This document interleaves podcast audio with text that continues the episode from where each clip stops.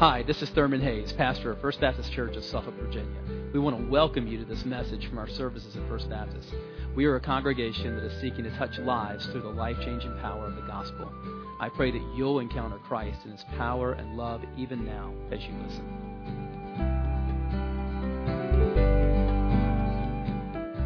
We are on a journey of sorts we're walking along with Jesus and we're part of a story. We're part of a series of events as we've been walking through the Gospel of Luke. As Pastor Thurman has been leading us, we're looking at these really parables, but also events that happened to Jesus on the way to the cross. Luke 9 has said that Jesus set his face toward Jerusalem. And there was an intentionality as Jesus was moving.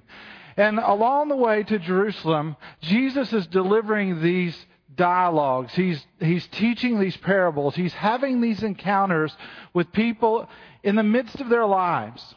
And as Jesus encounters them, as Jesus comes upon certain circumstances, he takes time and he tells a story.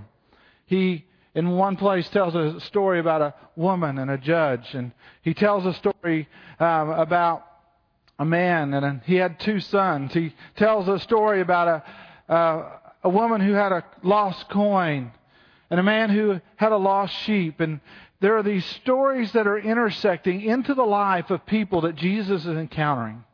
They are very intentional stories that Jesus is giving, teaching about, and helping the disciples see what the kingdom of God was going to look like helping people understand the truth of who he was, helping people understand the truth of what God wanted to do in the nation of Israel. There was conflict along the way, and oftentimes stories that he was telling were not always flattering, flattering to those who were listening. Sometimes he caused a little controversy in what he said and what he did. But we come to Luke 10 today, and we encounter Jesus, and he has just experienced two very specific events that have happened in his life. One observing about two of the disciples, James and John, and another about persons who were potential disciples, but yet did not find it convenient to follow Christ as Jesus had set his face toward Jerusalem, he was traveling from northern Galilee and he's on his way um, not along the Jordan River, but he's actually going through Samaria. And in this travel time, he sends a couple of the disciples on ahead to prepare lodging. That was pretty common in that day. You would send someone ahead, and they would go into the city, and they would say, "We have a party of this many people. They'll be here in a couple hours, and so I need to secure a place for us to stay." Well, the Samaritan that they talked to had no interest in the Jews staying in his city, and he certainly had no interest in this group being there for any extended period of time. And so he basically, it would be equivalent to our day and time walking into a hotel and them saying, Oh, I'm sorry, no vacancy. Well, James and John are furious. They come back to Jesus and they say, Just give us permission, and we'll call down fire from heaven and we'll just take care of this. God did it for Elijah. He'll do it for us. And they're not seeing the big picture. They're seeing these people for as they are. They're not seeing them for what they can become. And Jesus rebukes the disciples. He doesn't rebuke the Samaritan innkeeper. He just goes to another village. But he rebukes the disciples because they're not seeing people the way that they should be seen. We know later that the gospel will come back to these villages and many will receive Christ. And if Jesus had granted the request of James and John, that opportunity would have been gone. The second thing that happens is that Jesus is still recruiting disciples. We tend to think in terms of the 12, the 12 disciples, the 12 apostles. But we need to remember that there's a larger group of disciples with Jesus. We'll see them here described as the 70 in the passage we'll look at today. Uh, we know in the upper room there were 120. And so we know that there is this larger group of disciples that are coming in and out of Jesus' life, and they're there and they're a part of that. And so we see them working and we see this taking place. And so Jesus actually has had a conversation with a couple persons and invited them to follow him. He got two different responses. One said, Nah, not really convenient. I, I need to go home and say goodbye to my family, which basically meant I'll go home and when I've made provision for my family, when I have enough money, then I'll come and follow you. The other one had basically said, Well, let me go home and bury my father. Now we think, well, that would be a noble thing. You know, you ought to do that. But it doesn't mean that his dad has just died. He means by that that let me go home and when my parents, when my father is has died because I'm taking care of him, then I'll come and follow you. It wasn't convenient. It wasn't the right timing. Just didn't seem like this would be the expedient thing to do for these disciples. And so Jesus is concerned by these two things. And so he's going to send the 70 onto a mission. He's going to send the 70 onto a very specific thing because they need to see that being a disciple it doesn't always come at conveniences. Now we do this same thing. You know, we have a certain area in our life that you know, we, we know we ought to be doing, but we're not doing, and we, we kind of want God just to grant us an exception rule, or we want a variance on that. So, you know, God, I know I ought to do that, but can I just have an exception right here? You know, I don't have a problem doing my quiet time. I don't have a problem, you know, um, going to church on Sunday. I, I'll even go to Sunday school, but just don't ask me to do, you fill the blank in. And you know it you think about it, you, you encounter situations, you know you ought to do it. it. It may be the sharing your faith with someone. It may be going on a mission trip. And, I mean, and you're so convicted about it. I mean, you walk by the mission trip poster and you just pick up your pace a little bit because you don't want anybody to stop and ask you about doing that. Because there are these things in our lives where we just say, well, God, can you just give me a variance? Can you just grant me the exception? These disciples were looking for exceptions in following Christ. They wanted to follow, but it, it needed to be convenient. It needed to be at a certain comfort level. It needed to be on their terms. So in Luke chapter 10, as we're finding ourselves in the story, we're going to walk through this narrative of verses today. And I just want to see, along with me, you to see along with me, if we see ourselves somewhere along the way in the story. And we're going to see Jesus doing something incredible, something life transformational, not only in the lives of the 70, but in some of these villages as well. It's picked up in verse 1 of chapter 10. Now, after this, the Lord appointed 70 others and sent them in pairs ahead of him to every city and place where he himself was going to come he was saying to them, Now the harvest is plentiful, but the laborers are few. Therefore, beseech the Lord of the harvest to send out laborers into his harvest. Go, and behold, I'll send you out as lambs in the midst of wolves, and carry no money belt, no bag, no shoes, greet no one on the way. Whatever house you enter, first say, Shalom, peace to this house. And if a man of peace is there, then your peace will rest on him, and there'll be an agreement. And if not, it will return to you. But stay in that house, eating and drinking, that they may what they give you, because the laborer is worthy of his wages. So don't keep moving from house to house. And whatever city you enter, when they receive you, eat what is set before you, heal those who are sick, and say to them, The kingdom of God has come near to you. Now, we'll pick up in, in a minute some more verses. We're going to observe some principles. We're going to talk about a little bit, and then I'll bring a scripture in sometimes that'll give us a little further insight into this. First thing you see is this, this principle of the appointment, or this um, appointment principle, which you'll see, and that is this that God was setting aside these 70 men, these 70 disciples, and he was sending them there for a very specific purpose. He was laying the groundwork for what was going to come in the future. And you see this because he does, he's very specific. This is 70 men, or 70 disciples, other than the 12. They're going in twos, so they don't go alone. They're going together.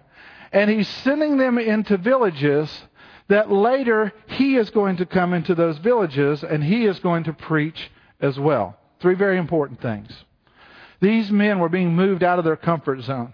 They were being moved out of just being a part of the crowd to now they're, they're part of going in.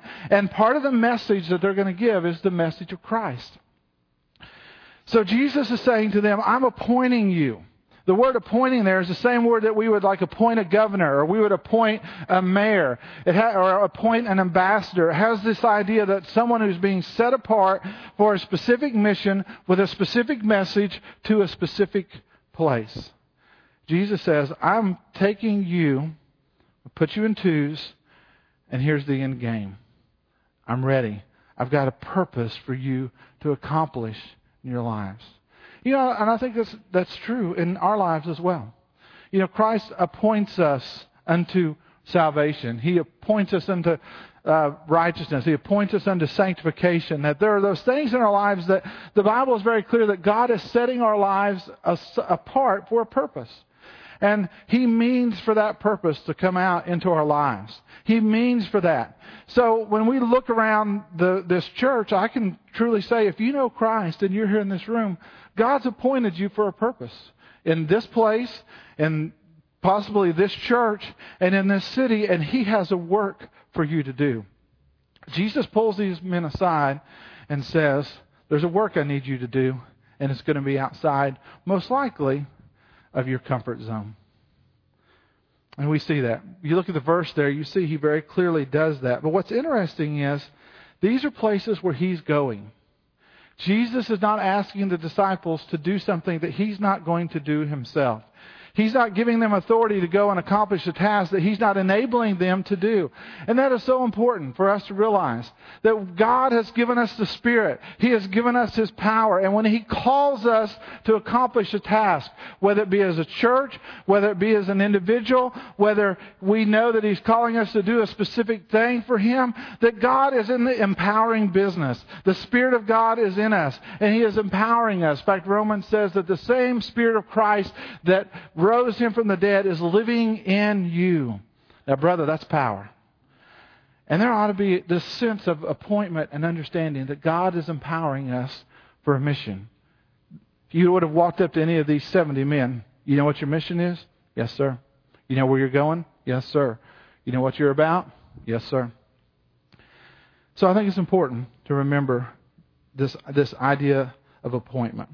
But I want you to see also a harvest principle that's here because Jesus immediately begins talking about a harvest. And you see that. He says in verse 2 And he was saying to them, The harvest is plentiful, but the laborers are few. Therefore, beseech the Lord of the harvest to send out laborers into his harvest. Now, I grew up in a farming community. And it's amazing that when harvest time would come, now the wheat harvest where I grew up in northwest Kansas usually happened at the end of June or maybe the first or second week of July. There was a time period there, and that community, the community that I grew up, grew up in, when the harvest came, I mean, the whole community was involved in it because there were people that were coming in, custom cutters and laborers that would come. There were, there were farmers who had a, had a harvest to be able to bring in, and they had a specific window for that to take place. Don't know if you're aware of it, but wheat is kind of one of those crops that when it comes time to harvest it, you have kind of a window where you need to harvest that. If it's going to be viable, if it's going to be useful for market, if it's going to be, and in our day and time, it's going to be, you know, used for human consumption, there's a time that you have to harvest that wheat. And when the harvest time comes, everyone in that community would come together to accomplish that. The hotels would do whatever it took. The restaurants would do whatever it took.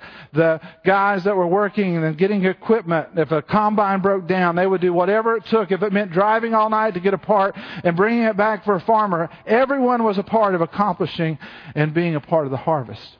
And Jesus is giving us the same kind of principle. It's the picture that there are a group of men who have gone to a field it would be like us going living in one county and someone's farming here, but they have land in Southampton County or they have land in Isle of Wight. And so they're going to those places and they get there, they see the field and they're like, it's time for harvest. And we don't have enough laborers to harvest this field. And if we don't get this harvested, then it's going to be a problem. And so Jesus says, What do you do in that moment? Well, you send a message back to the master of the harvest, the Lord of the harvest, whoever the, the, the primary farmer is, and he would say, You've got to send laborers. If we're going to be able to rescue, if we're going to be able to do what we need to do to be able to harvest this crop, we need more laborers. And there is a sense of urgency in doing that. And Jesus is sending these disciples and he's helping them realize there is an urgency to their task. There is a harvest principle at play here because he is on his way to the cross. The kingdom of God being proclaimed to that generation is at a point and there is a message that has to be proclaimed. And Jesus says, gentlemen, you're part of that harvest. And you need to pray as, a, as one going back to the master would say, I need more laborers. You need to pray that there is enough men and women to go out. And there needs to be a sense of urgency in doing this. Yes, I think it's important to understand the urgency of the hour in our time. There is this sense in where, the, as Jesus will say, and, and if you see this verse in John 4, he kind of uses this principle a couple different times when he says, do not say there are yet four months and then comes the harvest, for behold, I say to you, lift up your eyes, look on the fields, for they are white. It's this white sheen that comes over wheat when it's about to that point where it has to be harvested. And he says, You've got to go. You have got to act. Don't say I'll do it when it's convenient. Don't say I'll do it later. Don't say I'll do it in six months because then you will miss the time. There's an urgency for us an urgency for me. We don't know what tomorrow holds. I don't know what tomorrow holds for you, and I sure don't know what tomorrow holds for me. And there's an urgency in our life that the things that we need to be doing for the Lord are not things to be put off. And we are so great at that. Well, I'll do it next week. I'll I'll do it when it's convenient. I'll uh, you know maybe next year. Maybe I'll uh, maybe maybe maybe. And we just put these things off and put them off, and then a month goes by, a year goes by, two years go by, and we lose contact with that person, or we get transferred and we miss that opportunity. We don't know what's going to happen. There needs to be a sense of urgency in our lives as well. Jesus says to them, Now I'm sending you, notice the next verse, like lambs into the wolves. If you're a lamb and you're about ready to go into a, a herd of wolves, what's your response? you see any humor in Jesus? It's like today we would say, that boy is as nervous as a mouse in a room full of elephants. You know, it's nervous. I mean, you don't know what's going to happen. And that's exactly what Jesus is saying. He's saying to them, guess what? I'm getting ready to send you on a mission. And there's a level where you need to understand that not everyone is going to be receptive. Not everyone's going to understand. Not everyone's going to go, oh, thank you so much. But some will. And that's why it's worth the risk. Some do, and that's why it's worth the risk. Some believe and understand, and their lives are changed, not by us, but by the power of Christ. And when we go, whether it's to, on a mission trip or whether it's next door, but all of us a part of the going when we're going out to say, this is the message, and I want you, and I'm pleading with you, understand that. That God does a work. He's the one preparing. He's the one doing the work. He is the one that appoints us, but He's going to use each one of these to go with the message of the kingdom, as we'll see in just a minute. So I think that's important. Then also notice the dependence principle, the next one. And that is, notice how Jesus sends them. He doesn't just say, okay, now, guys, there'll be a hotel. Just go in, just swipe your credit card, you know, and uh, you'll have unlimited meals while you're there. You'll be able to eat breakfast at the buffet every day. And then uh, his instructions are a little different. Notice what he says Carry no money belt, no bag, no shoes, greet no one on the way, and whatever house you enter, say, Peace to this house. That's interesting. We're going to send you on a trip. We're not going to send you with any money. We're not going to let you pack anything. And you really don't want need any extra shoes. And wherever you go and they say, come in and stay, that's your room for the night. That's a little different than what we plan. If I was getting ready to take a vacation, I told my wife that was my game plan, I probably would get a mixed reaction. What do you bet? So Jesus, though, is trying to teach the disciples something. He's helping them see, and he's helping them learn a lesson that in many ways we need to learn. Jesus says, when you go, you're going to be completely dependent upon me. Now, some of these disciples would have had a means, so they could have probably paid out of their own pocket some of these types of expenses. But Jesus says, leave it behind. When you go, I want you to be completely dependent. I want you to be completely relying on me and on the provision that God is going to give you in your lives every step of the way. If it's a meal, you'll know God provided it. If it's a place to stay, you'll know God provided it. If you have a hole in your sandal and it's got to be fixed, you'll know God provided it. If it's a, a new robe because yours got torn, you'll know that God provided it. It's a sense of dependence. That wherever they would go, they would be dependent upon God. We kind of take a little different approach in that. Well, God, you know, I got to make this much money or I can't take the job. God, I got to have you know the, this car or I'm not sure I'll be able to get to work. God, I got to have and we we name all of the things that we have to have in order to serve God. When do we ever just depend upon him? When do we ever just say, God, I don't know where it's coming from. I don't know what it looks like, but I'm going to believe you and I'm going to trust you. And we need that sense. You know, I remember when we were in seminary and in college and we got married, you know, two years into Bible college. I look back on that and I have not a clue how we survived. I mean, but you know what? We were so dependent upon God. And every meal, you know, and every month we were like, God, I don't know how you're going to do it. And He would. And I long for that, you know, and, and the, those memories of, of just doing that because I get too self sufficient. We get too much on, I can do it and I have to do it and I have to have the resources. Wait a minute. Are those your resources or those God's? Is that your ability or gifts or those God's abilities and gifts? Be an important lesson for us to learn. Now, when he says when they get to the city and they start staying place, though, they have another provision. And that is they can't move around. They can't trade up places. He says, when you go, you stay. Ha- introduce yourself. Hope that this person is a man of peace. Give him a greeting. And if he, you know, is peaceful and he's receptive, then stay there. And that'll be a place where you can be. But Jesus says, wherever you go, I want you to stay there. I don't want you, and it had the idea, he didn't want them trading up into greater luxury.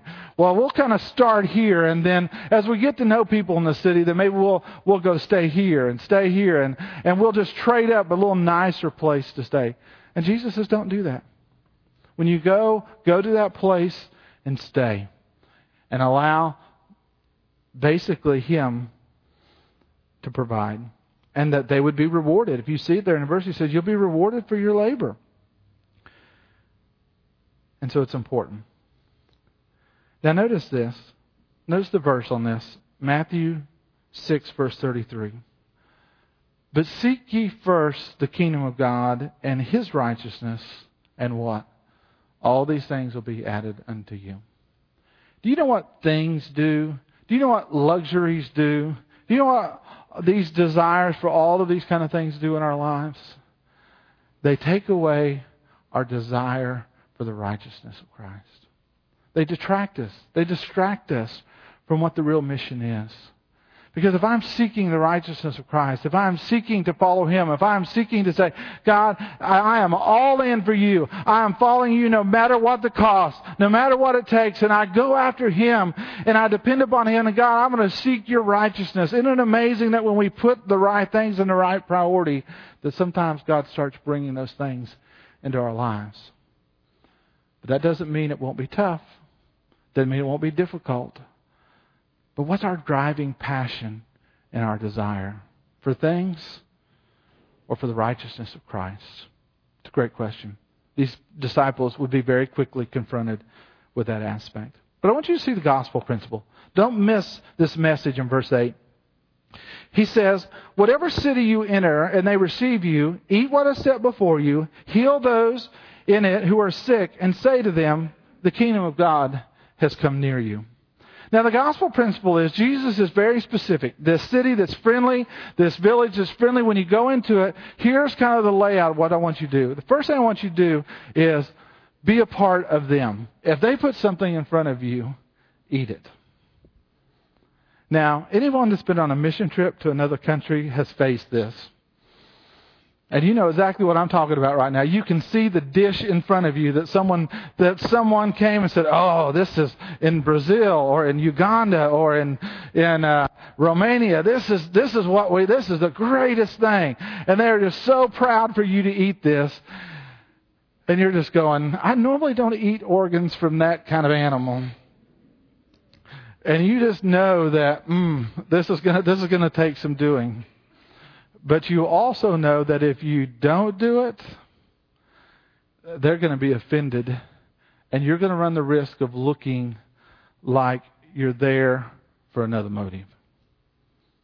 I'll never forget being in, in Dallas one time when we were in this home. We got invited to this Latino family. We'd been ministering to them, and they came out and they had this wonderful dish, and they wanted us to eat it. And oh, they were so glad. And it was it was literally raw hamburger and lemon and I remember God. And I mean, it was obvious. If I didn't eat that, I was going to offend. And I'll never forget just eating that raw hamburger and just being saying, God, for your glory. And you know what? They were thrilled. I didn't have seconds now, mind you. But it developed a relationship because we came to a birthday party. We were there. We became a part of them and their family. And God did some really incredible things in the life of that family later on. And if it meant me taking a risk, guess what? It was worth it. If it meant me being inconvenienced and eating something, it was absolutely worth it. Even if I'd have gone home sick that night for two or three days as a result of it, it would have been worth it for the opportunity to pour into the life of that family. And when you go into the lives of people, sometimes that happens. You know, the, the equivalent to that would be if you went to somewhere up in uh, Zuni or you went on up further, you know, Ivor or, or, or uh, Waverly, you know, and you, and they someone came out and said, "Oh, these are the peanuts that we have in our area, and we fix them a certain way, and we want you to eat these, so I mean, you're going to love them." Oh, I'm sorry, I only eat peanuts from Suffolk. You're like, what? No, I'm sorry. I mean, have you not been to the seen Mr. Peanut? You know, have you not been to the peanut store downtown? I mean, there's no greater peanut than the Suffolk peanut, which probably was grown in Waverly, but anyway. And they would be like, What are you doing? And you would lose the opportunity to witness to that person because of that. Jesus is saying, when you go, become part of them. Come into their culture. Understand them. Be a part of them. And then he says, heal the sick. And it has this idea of Jesus healing the sick. Did he do that? Yeah, absolutely. Was he yeah, making the blind see and the lame walk and and the leprous be clean? Sure, he did all of those things. But if these disciples were going to be clearly identified with him and with his message, there were going to be some things that they would have to do. And Jesus said, Be bold enough to step out in faith and to trust me. Be bold enough that the power that rests upon me will rest upon you because you're my disciple. And he's asking them to be bold enough to step out and to do it. We'll see later on they come back and they're like, It worked! It worked! But they were bold enough to step out in faith and to do that. But now, healing, though, doesn't always come that way. And probably even in these villages, it didn't come that way. Some of it obviously was that way. But someone who was sick, terminally sick, or someone who was sick, who had a, who who was lame or could not work or had been been born deformed from from birth, they were the people who were most in need in this society. They had no means. They may have no family. They may have no way to provide for themselves. And Jesus says, go into that city, become a part of them, and start meeting real needs, physical needs, and meet the needs of the people that are there. And then as you're doing that, tell them the kingdom of God is near. And, and this message of Jesus was seen time and time again as he shared the message about the kingdom. You'll see that here in this verse in Luke 4. And it's talking about Jesus earlier in this gospel. He said to them, I preach the kingdom of God to other cities, for as I, for I was sent for this purpose. And he is telling them, you were set aside for a purpose, and the purpose is to preach the kingdom of God. Because if I become a part of someone's life and I begin to meet a need in someone's life, it's not enough if I just leave them there. Because I'm not getting to the heart of the issue. Because ultimately, this is about spiritual matters. Ultimately, this is about spiritual urgency and people knowing and understanding. And it's about you seeing Christ as something that you need if you're without Him. And it was about those persons seeing and understanding that and them coming to terms with meeting that need in their life. And Jesus is asking them to step out in faith, to go out of their comfort zone and to take the message of Christ.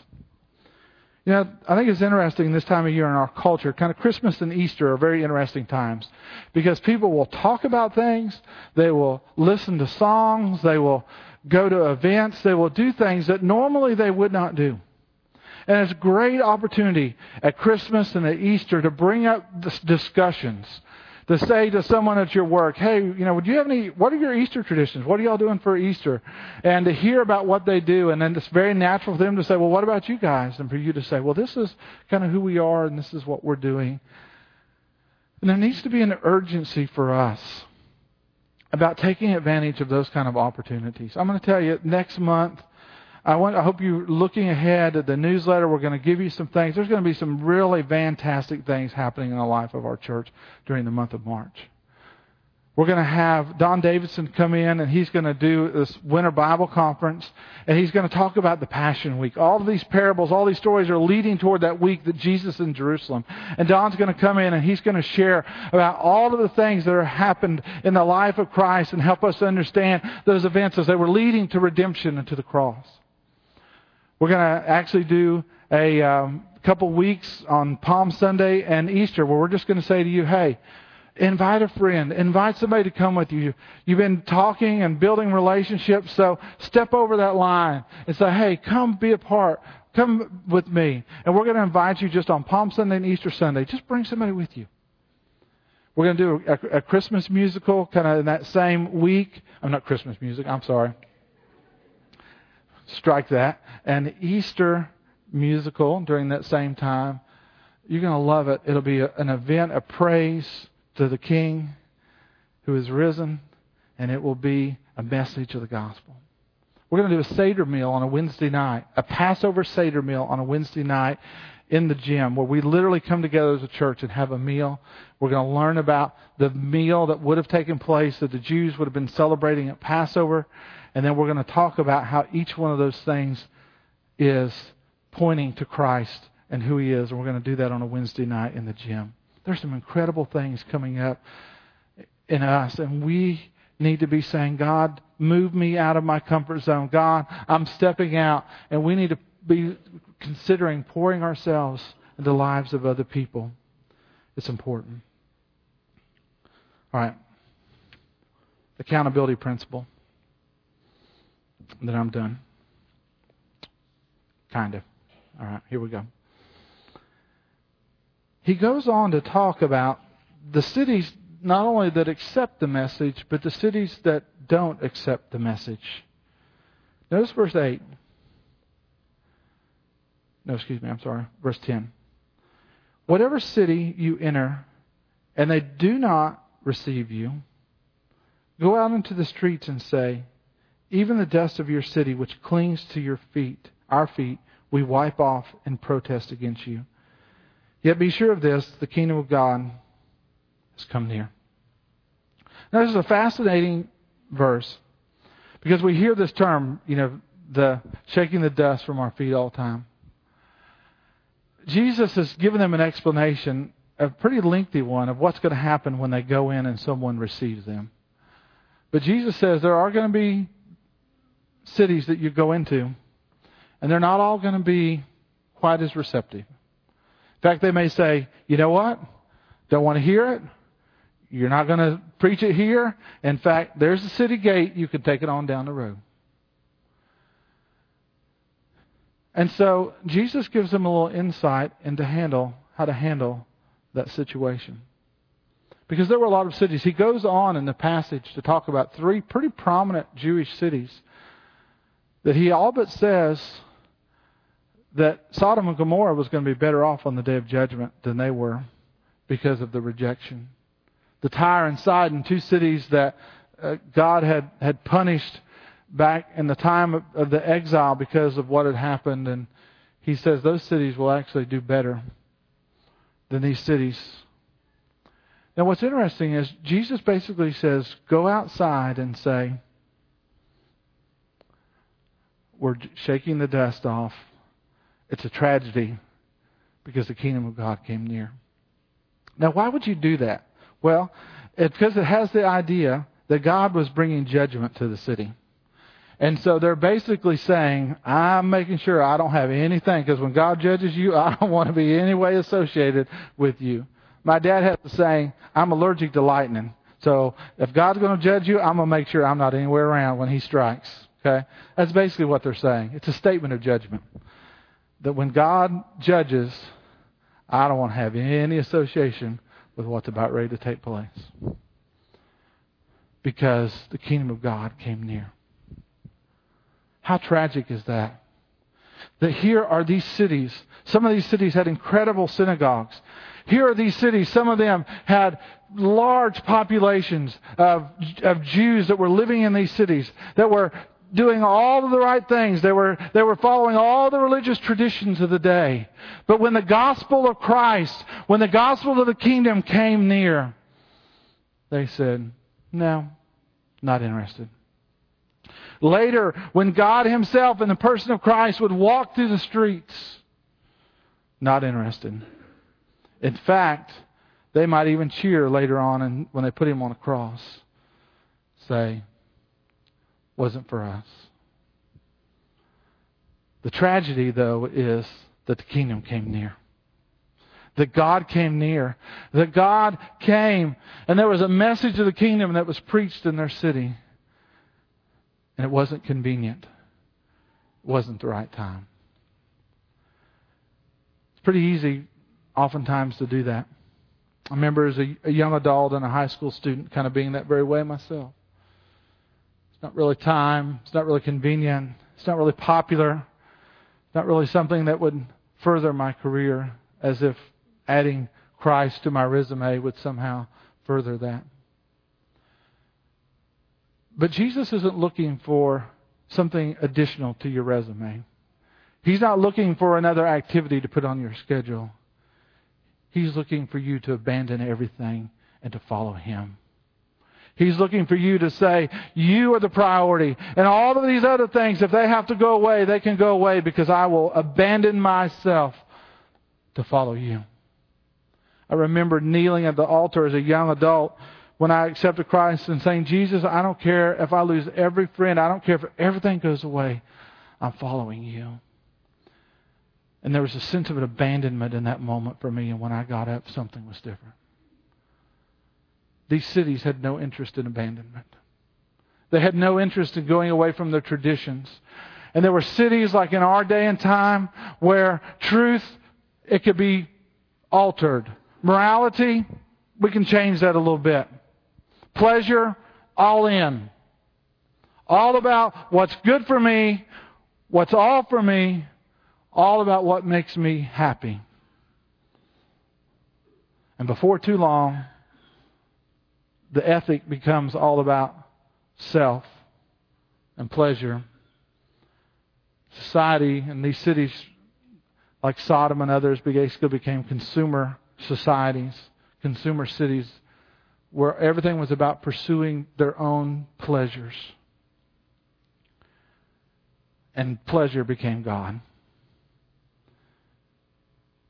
And let me tell you, we're not far away. But it's a reminder to us what are we pursuing?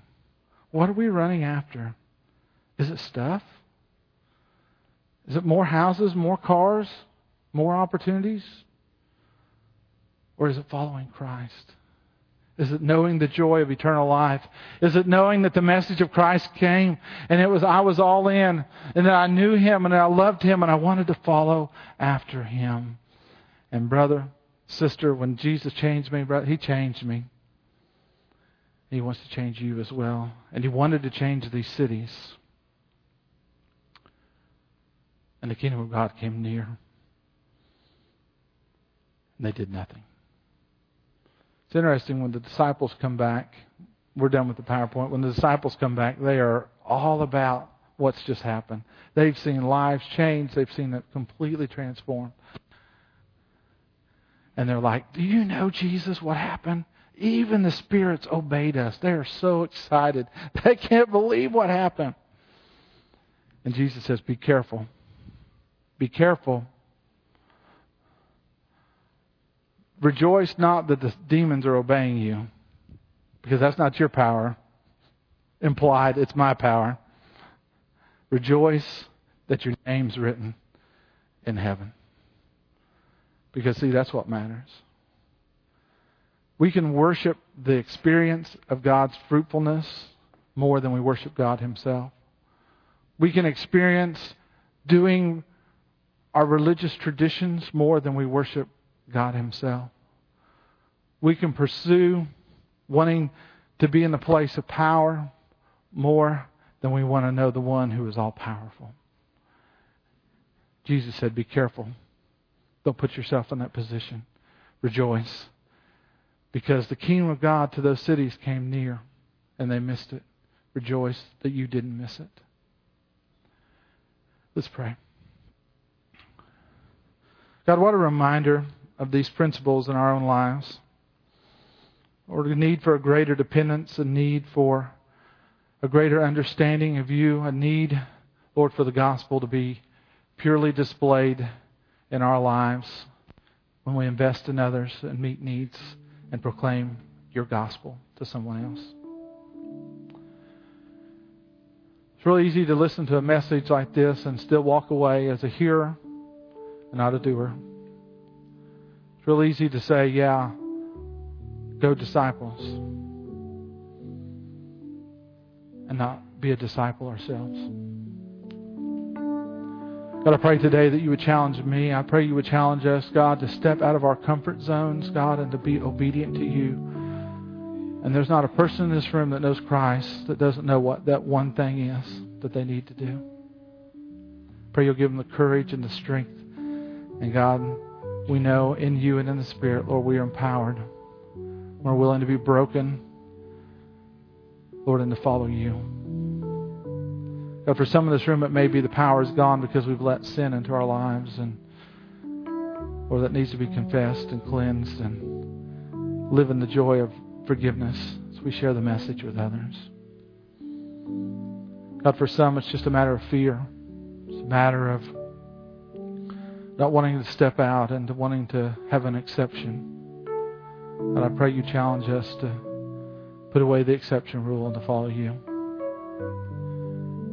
But I have a feeling in this room there's some are very much like these cities. It's not convenient. It's not the right time. Maybe later. God, I pray you would give them the urgency and the sense of urgency. Or none of us are guaranteed tomorrow. But we know that each must stand before you. We will give an account of what we did with the Christ, with the kingdom. I pray you give those here today that don't know you the courage to believe, to trust, to follow, to turn away from the things that have been hindering them, and or to ask for forgiveness and to come, abandoning all to follow you and to watch you put into their lives, Lord, the transformation that only you can bring. But we're here, we're available to you. In front of the church, it's a place of prayer place of decision. God, I pray today you will challenge us as a church to look around us, to the city and the place that you've appointed and called us. We would live out the gospel for you. We love you. In Christ's name, amen.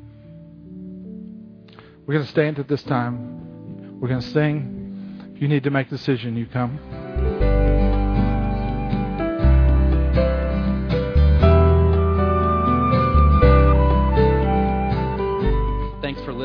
Service at First Baptist Church. We hope you've been strengthened in your faith. We want to encourage you to visit our website at fbcsuffolk.org for more information about the church and about following Jesus. God bless you today.